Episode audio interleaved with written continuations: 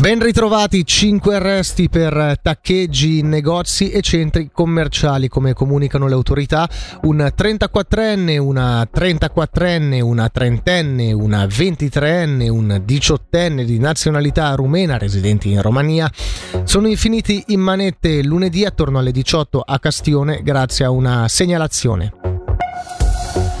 Dopo la sezione locale dell'UDC di Valerna, anche il municipio si espone sul post su Facebook dove un esponente del partito, che nel frattempo si è dimesso, invitava a sparare contro i migranti rievocando quanto successo nel 2004 quando furono esplosi dei colpi d'arma da fuoco contro una roulotte di nomadi. Sentiamo il sindaco di Valerna, Luca Pagani. Questa è proprio una deriva che andava evitata e che il municipio, sin da, da, subito, da quando si è parlato dell'apertura di questo centro, ha detto che bisognava gestirlo in maniera da, eh, da evitare tensioni con, uh, con la popolazione che puntualmente adesso si stanno manifestando ed è stato quello anche che abbiamo comunicato alla consigliera di Stato quando è venuta in visita. Ma lei come sindaco ha avuto altre manifestazioni da parte dei, dei suoi cittadini, insomma, di preoccupazione mm, su, sulla situazione? Purtroppo sì, anche questo è qualcosa che abbiamo comunicato alla consigliera federale, proprio in particolare per quanto riguarda i furti. Una volta erano più che altro furti di lattine di birra nei supermercati, adesso invece assistiamo a furti nelle autovetture e eh, nelle abitazioni e lì la gente chiaramente vive un senso di insicurezza perché è toccata proprio nella, nella sua sfera privata.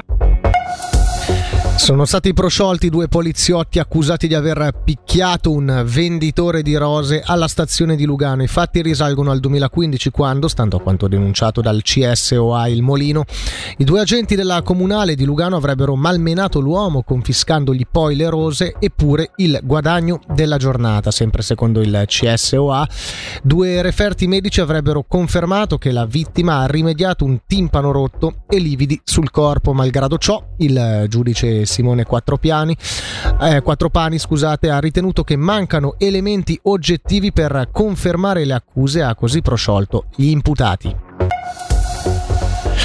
Domenica 19 novembre si vota per eleggere i due rappresentanti ticinesi al Consiglio degli Stati. Il ballottaggio vedrà i cinque candidati più votati al primo turno contendersi l'elezione per la Camera Alta del Parlamento. Sul canale YouTube di Radio Ticino potete rivedere tutte le interviste realizzate con i candidati, mentre ora sentiamo il cancelliere dello Stato Arnoldo Cuduri che illustra come votare correttamente.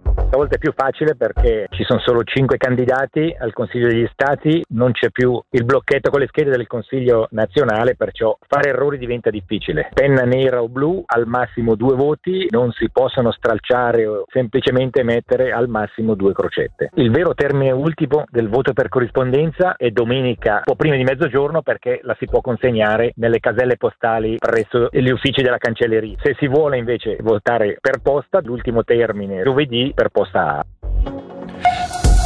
Ora il calcio, il sogno americano del Locarno è ora realtà. Ieri sera l'assemblea dell'associazione ha pronunciato il suo sì alla costituzione di una società anonima che consentirà l'entrata di investitori di New York nel club. La società, denominata North Sixth Group, è rappresentata da Omar Ferro che peraltro ha militato proprio nel Locarno negli anni 90. Passo dopo passo il North Sixth Group dovrebbe entrare nella società società portando quindi idee ed investimenti. Sentiamo lo storico presidente del Locarno, Mauro Cavalli. La mia è una politica dei piccoli passi, io sono soddisfatto dello svolgimento dell'assemblea, i passi sono ancora tanti e alla fine eh, il tutto dovrebbe permettere l'accesso di eh, finanziamenti esteri importanti per poter permettere alla mia società di crescere sul piano sportivo perché purtroppo la triste realtà è che se si vuole ottenere un risultato non basta la buona volontà ma ci ci vuole anche la vil moneta per avere giocatori migliori. È chiaro che all'inizio la presenza al 40% non permetterà loro di decidere tanto, ma onestamente a me non interessa tanto come andare a decidere, a me interessa essere in un gruppo che quando fa qualcosa riesce a farlo in maniera eh, facile e senza troppe discussioni perché decisioni giuste prese in fretta danno delle ricadute migliori e diminuiscono anche le spese e, e migliorano i risultati. Ci sono le garanzie, ma quando ci saranno i soldini nella cassa, io a quel momento saprò che il tutto ha avuto un buon esito.